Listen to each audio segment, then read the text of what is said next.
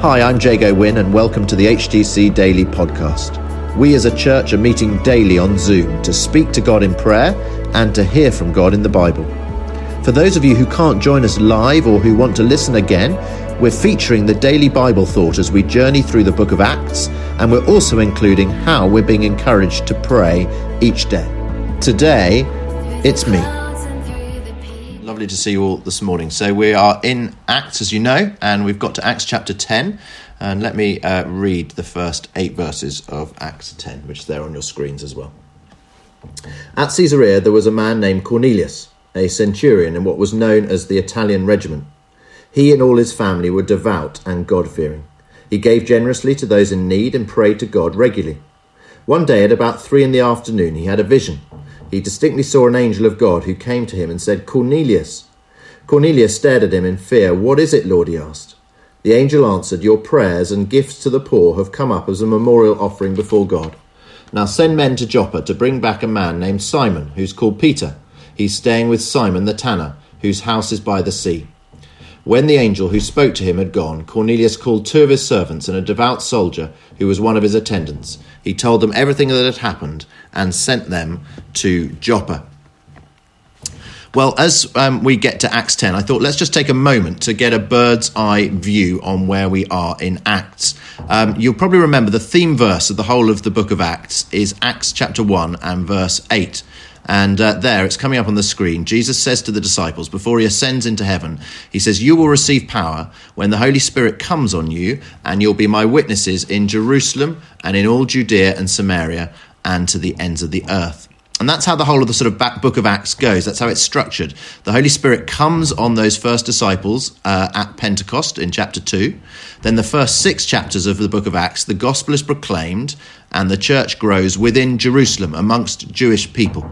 But then what happens is you get a sort of marker coming at the beginning of Acts 8 that we saw a couple of weeks ago, uh, where it says this it says, A great persecution broke out against the church in Jerusalem, and all except the apostles were scattered throughout Judea and Samaria. So there we have it, that those same that same idea that suddenly through persecution the gospel is going out from Jerusalem, but in that those sort of concentric circles outwards now to Judea and Samaria. So that that Acts one verse eight, you'll be my witnesses in Jerusalem. We've seen that, and then from Acts eight, and in all Judea and Samaria.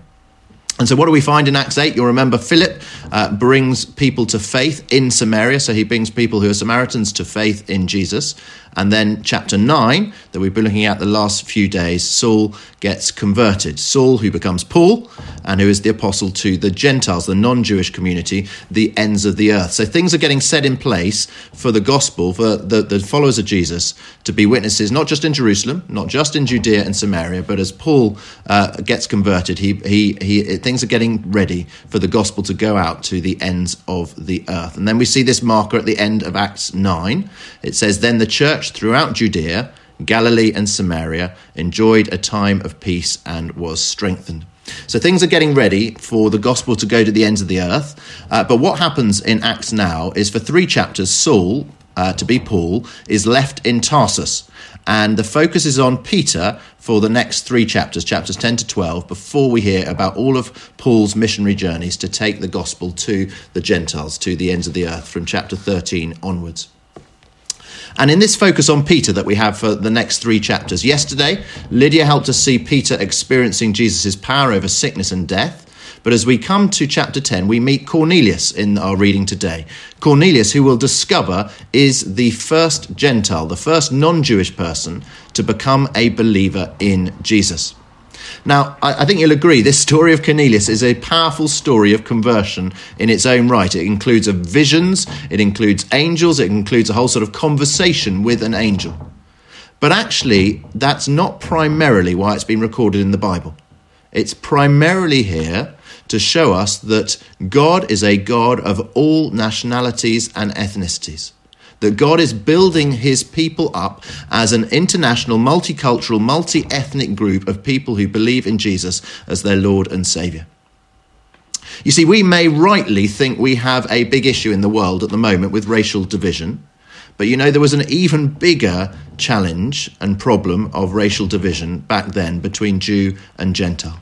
Uh, we'll see later uh, in a couple of days, later in chapter 10, where Peter says this. He says, You are well aware that it is against our law for a Jew to associate with or visit a Gentile. Jews wouldn't even associate or visit non Jewish people. Now that this wasn't how God set things up in the Old Testament right back in Genesis 12 as God speaks to Abraham what does he say? He says the people of Israel they are to, are blessed not because they're sort of God's special favorites. They are blessed to in turn be a blessing to all the other nations of the world. But sadly through the Old Testament Israel twisted this view into the idea of them being favored and uh, they became filled with racial pride and they despised the Gentiles as dogs and, and made up laws to keep Jew and Gentile apart. You see, this story, it may ostensibly be about Cornelius's conversion. But you know, actually, the main point is not so much Cornelius's conversion, great as it is, but the main point is about Peter's conversion. For Peter to be converted to understanding that the gospel is for people of all nationalities and that everyone can come to Jesus on an equal footing, Jew and Gentile. And perhaps uh, today, in 2020, God might be continuing to break down other deep seated racial intolerances and prejudices that exist today. Uh, yesterday, I um, got to share the gospel with an ex black cab driver. He's now a funeral director. He is tough as nails.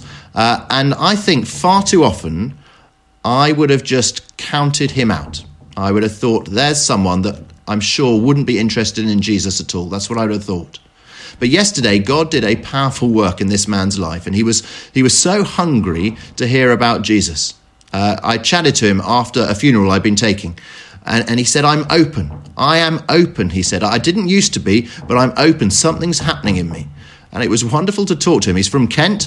Um, I hope he's going to come along to HTC on his motorbike uh, at some point in the next couple of months. But as I reflected after him and I had talked, I thought I probably would have normally just counted him out. I'd have disqualified him as being having any possibility of knowing Jesus. There he was with big muscles, uh, shaved head, tough, uh, totally the opposite of me in all those ways. And God uh, had to use an amazing experience that this man had as he listened to the funeral. When he's normally just on autopilot, he sits through funeral after funeral after funeral. But something happened to him yesterday. God spoke to him, and then I, if you like, followed in behind what God's Spirit was doing in this man. But that's the whole truth of the gospel, isn't it? And that's the truth that we learn from Cornelius that no one should be disqualified from being able to hear and respond to the gospel so that they can be part of Jesus' kingdom too. Thanks, Jago this morning we began responding by thanking God for this conversation that Jago had and praying that God would continue to be at work in that man's life. And then we prayed for an outpouring of the Holy Spirit to equip us to be witnesses and to break down divisions, that we would keep in step with God's desire, uh, that people of all races and backgrounds and nationalities, that, that all people would hear and respond to the good news of Jesus Christ.